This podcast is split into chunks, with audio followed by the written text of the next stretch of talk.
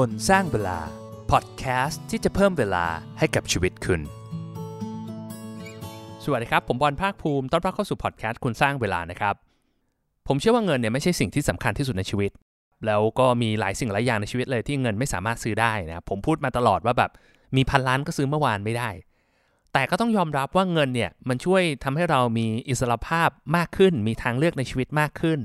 มันก็ทำให้หลาย ๆ คนเนี่ยใฝ่ฝันที่อยากจะมีอิสรภาพทางการเงิน อยากเป็นคนรวย อยากเป็นคนที่มั่งคั่งนะครับ แต่เสียดายที่คนส่วนมากเนี่ยไม่เคยนั่งแล้วถามตัวเองดูครับว่าเฮ้ยไอ้นิยามของคำว่ารวยของเขาเนี่ยคืออะไรนะแล้วเราต้องมีเงินเท่าไหร่ถึงเรียกได้ว่ารวยเนี่ยตอนนี้ผมก็เลยจะตอบปัญหาตรงนั้นนะครับ ผมจะเล่าให้ฟังว่าเกี่ยวกับแง่คิดของเรื่องความรวยเนี่ยแหละว่าเฮ้ยรวยเนี่ยมันต้องมีเงินแค่ไหนนะผมจะคำนวณให้ดูเลยว่า มันต้องมีตัวเลขยังไงนะ ผมจะให้วิธีคำนวณตัวเลขความรวยของแต่ละคน ซึ่งจะไม่เท่ากันนะ ว่าให้ทั้งในแง่ของสินทรัพย์ในแง่ของรายได้ เราควรจะมีเท่าไหร่ถึงเรียกว่ารวย แล้วคนรวยเนี่ยต้องมีเงินเยอะๆจริงหรือเปล่านะ แล้วอะไรมันคือความร่ำรวยที่แท้จริง เดี๋ยวผมจะเล่าให้ฟังทั้งหมดในตอนนี้นะครับ แต่ก่อนจะเริ่มนะครับ ถ้าใครฟัง EP นี้แล้วรู้สึกมีประโยชน์นะ ก็อยากรบกวนช่วยแชร์แบ่งปันให้กับเพื่อนคนรู้จักคนรู้ใจนะครับ ให้เขาได้ฟัง content ดีๆแบบนี้นะครับ แล้วก็ถ้า อยากจะเป็นส่วนหนึ่งของ community คนสร้างเวลานะครับมาทำ30 day challenge กันก็มาจอยในกลุ่มคนสร้างเวลาได้ เดี๋ยวผมแปะลิงก์ไว้ให้ที่ show note นะครับ เอาละครับ ได้เวลาแล้วสำหรับ EP นี้นะครับ มีเงินมากแค่ไหนถึงเรียกว่ารวย ไปฟังกันเลยครับก่อนอื่นต้องบอกนะครับว่าจริงๆ ความรวยเนี่ยมันมองได้หลายมิตินะ ถ้ามองในมิติของเรื่องการเงินก่อน นิยามของผมนะครับคือไอ้คำว่ารวยเนี่ยคือเราสามารถใช้ชีวิตอยู่ได้โดยที่ไม่ต้องห่วงเรื่องเงินอีกเลยนะซึ่งไอ้คำว่าห่วงหรือไม่ห่วงเรื่องเงินมันก็จะแตกต่างกันไปใช่ไหมสำหรับบางคนที่แบบมีภาระเยอะมีความรับผิดชอบเยอะไอ้ตัวเลขตรงนี้อาจจะสูงกว่า อีกคนหนึ่งที่แบบไม่ได้มีภาระหรือว่าใช้ชีวิตที่เรียบง่ายนะครับแต่ถ้าในมุมหนึ่งคำว่ารวยก็คือหมายความว่าเราไม่ต้องห่วงเรื่องเงินแล้วอะคือไม่ต้องห่วงว่าจะจ่ายค่าเทอมลูกยังไง ไม่ต้องห่วงว่าจะเอาเงินที่ไหนไปผ่อนบ้านผ่อนรถ เรามีความมั่งคั่งในแบบที่เราสามารถมีความสุขเกี่ยวกับเรื่องการเงิน เรียกได้ว่าไปโฟกัสกับเรื่องอื่นในชีวิตได้โดยที่ไม่ต้องห่วงเรื่องเงิน ซึ่งการได้มาถึงตรงนั้นเนี่ยผมจะเรียกได้ว่าตัวเลขความรวย ซึ่งตัวเลขความรวยเนี่ยมันจะเกิดจาก 2 ปัจจัยอย่างที่ผมพูดไปแล้วก็คือปัจจัยแรก ภาระทางการเงินหรือว่าเงินที่เราต้องการใช้เนี่ยว่าในแต่ละเดือนเนี่ยเราอยากจะมีเงินเท่าไหร่ 2 คือวิธีในการหาเงินนั้นมา ซึ่งปัจจัยทั้ง 2 ตัวเนี่ยมันจะส่งผลต่อไอ้ตัวเลขความรวยของเรานะครับ เดี๋ยวไล่ไปทีละตัวแล้วกันนะ ข้อแรกคือเงินที่เราต้องการจะใช้ อันเนี้ยมันก็เรียกได้ว่าเป็นจำนวนเงินที่เรารู้สึกว่าเฮ้ยถ้าเรามีแล้วเรารู้สึกรวยอะ อันเนี้ยให้เริ่มโดยการจินตนาการก่อนเลยนะว่า ถ้าสมมติเราแบบมียักษ์จินนี่มาอยู่ตรงหน้าเราเนี่ยแล้วแบบให้พรเราว่าเฮ้ยคุณอยากจะมีรายได้เท่าไหร่ก็ได้นะ จงบอกตัวเลขของคุณมา เป็นตัวเลขที่เราได้มาแล้วรู้สึกว่าเฮ้ยถ้าเราได้เงินเท่านี้เราไม่ต้องห่วงเรื่องเงินแล้ว แล้วเดี๋ยวเรามาตรวจสอบกันดูว่าเอ้ยแล้วในความเป็นจริงอะตัวเลขเราตรงตามนั้นหรือเปล่านะพอได้ตัวเลขลอยๆ ขึ้นมาแล้ว เราก็ลองมาทำบัตเจ็ตดู ลองมาตรวจสอบดูว่าเฮ้ยจริง ๆ แล้วไลฟ์สไตล์หรือชีวิตที่เราอยากจะได้เนี่ยเราต้องใช้เงินเท่าไหร่ ยกตัวอย่างนะผมไล่ไปทีละอย่างเลยว่า เราอยากจะได้เงินไว้สำหรับใช้จ่ายเดือนละเท่าไหร่นะอยากกินข้าวร้านอะไร อยากแต่งตัวยังไง อยากซื้อของอะไรบ้างนะครับ เราอยากจะมีบ้านแบบไหนหลังละเท่าไหร่ ไปเที่ยวต่างประเทศปีละกี่ครั้งไปที่ไหนบ้างนะ ขับรถรุ่นอะไรนะเรามีอยากมีส่งลูกไปเรียนที่ไหน เราอยากจะมีไลฟ์สไตล์แบบไหนนะครับ แล้วเราคำนวณตัวเลขเหล่านั้นออกมานะครับ คือตัวเลขเนี่ยมันจะมีอยู่หลายมุม คือบางอย่างมันเป็นเรื่องค่าใช้จ่ายถูกไหมก็รายเดือนเดือนละเท่าไหร่สามหมื่นห้าหมื่นบาท บางอันมันจะเป็นทรัพย์สินเป็นแอสเซทเช่นแบบแบบมีบ้านหลังละ 10 ล้าน 20 ล้านนะครับ ผมอยากให้แปลงทุกอย่างมาเป็นค่าใช้จ่ายรายเดือน หมายถึงว่า สมมุติว่าถ้าเป็นบ้านหลังละ 10 ล้านเอาเราก็ลองคำนวณเลยว่า 10 ล้านเนี่ยถ้าเราจะซื้อจริงๆเนี่ยจะผ่อนธนาคารเดือนเท่าไหร่ ลอง Google ดูได้นะเอาสมมติว่าล้านละ 6,000 7,000นะสมมตินะครับก็ 10 ล้านก็ผ่อนเดือนละ 70,000 แล้วก็เอาทุกอย่างมาบวกรวมๆกันนะครับใช้ใน Excel ก็ได้นะ แล้วก็มาเป็นคำนวณออกมาว่าเฮ้ยตัวเลขที่เราอยากจะได้เดือนหนึ่งเนี่ยมันควรจะเป็นเท่าไหร่ แล้วหลังจากนั้นก็มาดูข้อ 2 ครับว่าเฮ้ยไอตัวเลขที่เราจะสามารถหาเพื่อมาตอบไลฟ์สไตล์ตรงนี้มันคืออะไร เงินที่เราจะหามาเนี่ยจะหามาทางไหนยอดมันควรจะเป็นสักเท่าไหร่นะผมยกตัวอย่างละกัน สมมติเราบอกว่าเรามีไลฟ์สไตล์ในแบบที่เราต้องการเนี่ยเราต้องใช้เงินประมาณเดือนละ 2 0 0 0 0 0 บาท 2 0 0 0 0 0 บาทเนี่ยถ้าคูณ 12เนี่ยปีหนึ่งเราต้องมีรายได้ประมาณสัก 2.4 ล้านบาท 2.4 ล้านบาท เราจะหาเงินตรงนี้มาได้ยังไง สมมติเราบอกเราฝากธนาคารนะครับดอกเบี้ยประจำแบบฝากประจำเนี่ยอาจจะได้เงินผลตอบแทนเฉลี่ยปีหนึ่ง2% แปลว่าจะได้ 2.4 ล้านบาทมาเนี่ยเราต้องมีเงินประมาณ 120 ล้าน หรือว่าเราบอกว่าเอ้ยเราไปซื้อพันธบัตรซื้อหุ้นกู้ ผลตอบแทนเฉลี่ยประมาณสัก 4%อ่าถ้า 4%เนี่ยแปลว่าเราต้องมีเงิน 60 ล้านบาท ที่จะไปลงทุนตรงเนี้ยเพื่อให้ได้ผลตอบแทน 2.4 ล้านบาทเข้ามาทุกปี โดยที่ไม่ต้องทำงาน ซึ่งหลายคนฟังมาถึงตรงนี้ก็จะว่าโอ้โหไม่ไหวแล้วคุณบอลคือ 60 ล้าน 120 ล้านจะไปหามาจากไหนนะครับอ้าวคิดตามผมต่อ สมมุติเราหาผลตอบแทนได้เพิ่มขึ้น เราไปทำธุรกิจอสังหานะครับทำอพาร์ตเมนต์ให้เช่าอะไรพวกนี้แล้วเราได้ยิวได้ผลตอบแทนประมาณ 7%ของเงินที่เราลงทุนไป การจะได้รายได้มา 2.4 ล้านบาทต่อปีเนี่ยเราต้องมีเงินลงทุนทั้งหมด 35 ล้านบาทอ่าฟังดู make sense ขึ้นนะเอ้ย 35อ่าตอนแรกจาก 120 ลงมาเหลือ 34 35 ล้าน ถือว่าโอเค มันยังมีลุ้นมากขึ้นนะครับ ถ้ากลับกันเราลงทุนในตลาดหุ้นได้ผลตอบแทน 10%ต่อปี ไอ้เงินก้อนนี้อาจจะเหลือ 24 ล้าน หรือถ้าเราได้ผลตอบแทนมากกว่านั้นนะทำเอาไปทำธุรกิจเลยก็ตามได้ประมาณ 15-20%ต่อปี ไอ้ตัวเลขนั้นมันก็จะต่ำลงเรื่อยๆนะครับอาจจะแบบไม่เกิน 20 ล้านนะครับ ซึ่งไอ้ตัวเลขตัวนี้ถามว่ามันน่าจะพอเห็นคร่าวๆแล้วว่า การที่เราจะไปถึงเป้าหมายทางการเงินของเราเนี่ยมันสามารถทำได้ 2 วิธีนะวิธีแรกก็คือวิธีที่พูดไปแล้วนะก็คือเหมือน build port สร้าง wealth ผ่านสินทรัพย์นะครับหาผลตอบแทนให้เยอะสร้างพอร์ตให้ได้ใหญ่ ๆ แล้วก็จนถึงจุดที่เรามีอิสรภาพทางการเงิน อีกวิธีหนึ่งคือการสร้างรายได้นะครับซึ่งอันนี้เป็นอาจจะเป็นการทำธุรกิจรับงานฟรีแลนซ์หรือว่าอะไรก็ได้ที่เราทำนะครับมันอาจจะไม่ใช่แบบอิสรภาพทางการเงินแบบที่เขานิยามกันว่าแบบเฮ้ยไม่ต้องทำงานก็อยู่แบบสบายๆนะครับอาจจะไม่ใช่แบบนั้นนะแต่ว่าอย่างน้อยที่สุดสมมติว่าถ้าเราสร้างรายได้ได้มากกว่าค่าใช้จ่าย 3-5 เท่าต่อเดือนนะครับโดยที่แบบมันไม่ได้กินชีวิตเรามากอะ่ะคือเราก็ enjoy กับงานที่เราทำแล้วมันไม่ไม่ได้แบบใช้เวลาทั้งชีวิตตั้งแต่ตื่นจนถึงนอน มันยังมีเวลาเหลือให้เราได้ไปใช้ในแบบที่เราต้องการได้นะครับแบบนี้ผมก็คิดว่ามันรวยเหมือนกันนะสมมติเราบอกว่าเราอยากได้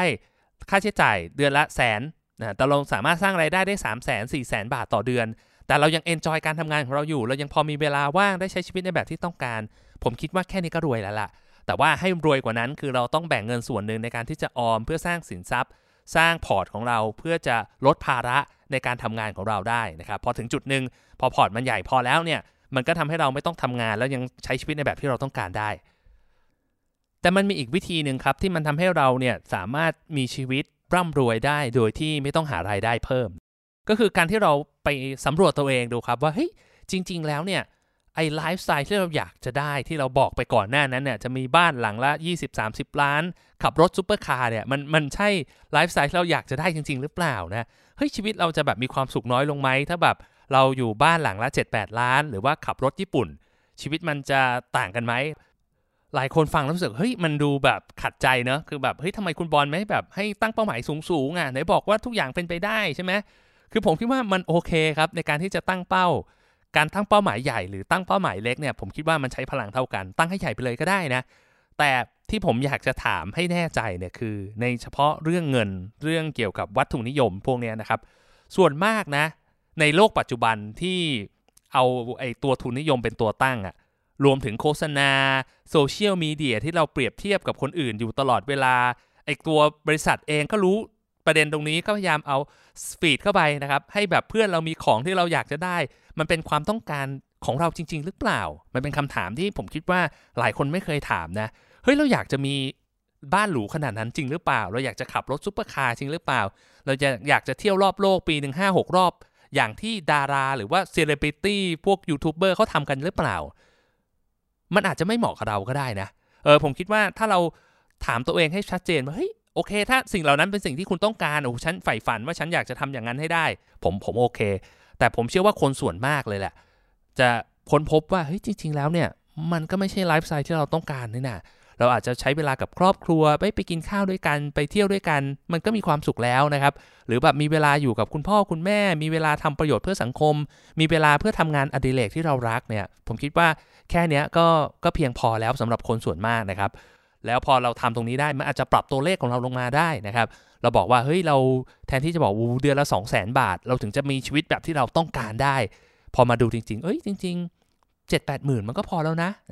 พอตัวเลขเราลดลงเนี่ยสิ่งที่มันเกิดขึ้นคือไอ้ความต้องการหรือว่าเป้าหมายทางการเงินมันก็จะลดลงโดยอัตโนมัติถูกไหมครับแล้วเราไปถึงตรงนั้นให้ได้ก่อนแล้วเราค่อยว่ากัน คือมันไม่ได้แปลว่าเฮ้ยเราไปถึงตรงนั้นแล้วเราบอกว่าของเดิมเราอยากจะมี 30 ล้าน แล้วพอเราปรับดูเฮ้ยจริง ๆ แล้ว 15 ล้านเราก็อยู่ได้แล้วเนาะเราก็แฮปปี้แล้วเงี้ยเราไปถึง 15 ล้านให้ได้ก่อน มันไม่ได้แปลว่าพอเราไปถึง 15 ล้านแล้วเราต้องหยุดแค่นั้นน่ะเราก็อาจจะไปต่อได้โอ้ยเราพร้อมแล้วเรามีทางเลือกมากขึ้นแล้ว เรามีความสุขมากขึ้น เราอาจจะเอาเวลาที่เหลือไปทำ passion ของเราไปทำธุรกิจที่เราอยากจะทำจริง ๆ มันก็ต่อยอดทำให้เราไปได้ไกลกว่านั้นนะครับแต่สิ่งที่สำคัญคือเราต้องถามตัวเองให้แน่ชัดว่าไอสิ่งที่เรา list อยู่ในรายการใน Excel ของเราเนี่ย มันเป็นสิ่งที่เราต้องการจริง ๆ หรือเปล่า หรือมันเป็นสิ่งที่สังคมคาดหวังว่าเราควรจะมีเป็นสิ่งที่คนอื่นบอกว่าเราควรจะได้นะครับ ตอบตัวเองให้ชัดแล้วชีวิตมันจะสบายขึ้นเยอะมากนะครับ ในแง่นี้นะสรุปอีกครั้งนะครับ ถ้าเราอยากได้ตัวเลขความร่ำรวยของเราเองนะ เราต้องมี 2 อย่างก็คืออย่างแรกคือค่าใช้จ่ายที่เราอยากจะได้ในแต่ละเดือนเพื่อจะตอบโจทย์ไลฟ์สไตล์ของเรานะครับ แล้วก็มาลองคำนวณดูว่าด้วยค่าใช้จ่ายระดับเนี้ย เราจะหาเงินยังไงให้อย่างน้อย cover ค่าใช้จ่ายตรงนี้ แล้วก็มาดูว่าเฮ้ยเราจะสร้างผลตอบแทนได้สักเท่าไหร่ ด้วยความสามารถของเราตอนนี้ ถ้าเราสร้างผลตอบแทนได้เยอะไอตัวก้อนเงินก้อนที่เราต้องการเพื่อจะตอบโจทย์ไลฟ์สไตล์ของเรามันก็จะเป็นก้อนที่เล็กลงนะครับ ถามว่าเอาแล้วพอฟังตรงนี้ไป ผมอยากให้เหมือนเป็น action plan แล้วกันว่าเฮ้ยเราจะทำยังไงต่อกับชีวิตเราถ้าเราอยากจะไปถึงความมั่งคั่งของเรานะครับ ข้อแรกคือผมคิดว่าต้องชัดเจนกับตัวเองก่อนว่าเฮ้ยอะสุดท้ายแล้วเราต้องการอะไร มันเป็นสิ่งที่เราต้องการจริงๆหรือเปล่านะครับ ลองคิดมาให้เป็นตัวเลข คิดมาให้เป็นแผนการเงินที่ชัดเจนเลยว่าเอ้ยนี่คือสิ่งที่เราต้องการ ข้อ2เนี่ยเราต้อง keep track ไอความมั่งคั่งของเรานะครับ คือจริง ๆ แล้วผมเคยพูดไปใน episode หนึ่งเรื่องว่าเฮ้ยอยากรวยทำยังไงบ้างนะครับ นี่เป็นเทคนิคนึงที่สำคัญมากๆ คือเราต้องจดว่าเฮ้ยตอนนี้เรามีสินทรัพย์อยู่เท่าไหร่ทำทุกไตรมาสทุกปีอย่างน้อยนะครับ ว่าเฮ้ยตอนนี้เรามีสินทรัพย์อะไรบ้าง แล้วเราจะหาผลตอบแทนจากไอสินทรัพย์ที่เรามีอยู่ได้ยังไง ให้มันตอบโจทย์ตอบไลฟ์สไตล์ของเรามากขึ้น แล้วก็ข้อ 3 ครับ เรียนรู้วิธีในการที่จะหารายได้ แล้วก็หาผลตอบแทนจากการลงทุนให้มากขึ้นนะยิ่งเราปรับผลตอบแทนที่เราได้เพิ่มขึ้นแค่แบบเปอร์เซ็นต์หนึ่งเนี่ยไอ้เป้าหมายที่เราฝันไว้มันก็จะใกล้เข้ามามากขึ้นนะครับเป็นวิธีที่แบบเติบโตได้เร็วที่สุดเลยอะ่ะอย่างที่ผมบอกไปตอนแรกสมมติเราอยากจะมีเดือนละ 2 0 0 0 0นใช่ไหมถ้าเราฝากธนาคารอาจจะต้องใช้เงิน 120 ล้าน แต่ถ้าเราสร้างผลตอบแทนได้ 12%ต่อปีนะครับ เป้าหมายเราก็จะลดลงจาก 120 ล้านลงมาเหลือ 20 ล้าน ซึ่งถึงแม้ว่ามันอาจจะยังอยู่ไกลอยู่นะครับ แต่ว่ามันก็เป็นไปได้มากขึ้น ถ้าเราเทียบกับเราไม่มีวิธีในการที่จะสร้างผลตอบแทนจากการลงทุนของเราเลยนะ แต่ในอีกมุมหนึ่งนะครับ จริง ๆ แล้วความรวยมันอาจจะไม่ต้องมาจากเงินก็ได้นะ คือผมคิดว่าทรัพย์สินที่มีค่าที่สุดของชีวิตของคนเรานะครับ ไม่ใช่เงิน แต่เป็นเวลา อย่างที่ผมบอกมาตลอดในพอดแคสต์นี้นะ ผมคิดว่าคนที่ร่ำรวยคนที่มั่งคั่ง คือคนที่มีเวลาในการที่ใช้ชีวิตอะได้มีความสุขได้ทำในสิ่งที่เขารัก ได้อยู่กับครอบครัว ได้ดูแลตัวเอง ได้ใช้ชีวิตโดยที่แบบไม่ต้องห่วงว่าจะอดตายไหมอะผมคิดว่าเนี่ยคือความร่ำรวยที่แท้จริง แน่นอนแหละมันต้องมีรายได้เข้ามาระดับหนึ่งแต่มันไม่ต้องมีแบบเยอะมากอะแต่เราต้องเรียนรู้ที่จะใช้ชีวิตในแบบที่เราต้องการ แบบนี้เรียกได้ว่าเราจะร่ำรวยที่แท้จริง ถึงแม้เราจะมีเงินเยอะมากมายแค่ไหน แต่ถ้าเราใช้ชีวิตไม่เป็นเราไม่รู้จักที่จะทำชีวิตเราให้มีความสุขอะ่ะผมคิดว่าเงินเหล่านั้นมันก็ไม่ได้ทำให้เราร่ำรวยเลยนะครับ ก็ฝากไว้นะจากด้วยคำพูดหนึ่งของเฮนรี่เดวิดโทโรนะครับก็บอกว่า well is the ability to fully experience life ความมั่งคั่งที่แท้จริงคือการที่เราได้ใช้ชีวิตอย่างเต็มที่ของเรานะ คือต้องถามตัวเองดีๆนะครับว่าเฮ้ยจริง ๆ แล้วเนี่ยเราอยากจะหาเงินไปเยอะๆเพื่ออะไรนะถ้ามันต้องแลกมากับการที่เราต้องเสียสุขภาพ เสียความสัมพันธ์กับคนใกล้ตัวไป เราไม่มีความสุขกับการใช้ชีวิต ถามตัวเองดีๆ ว่ามันคุ้มกันหรือเปล่านะ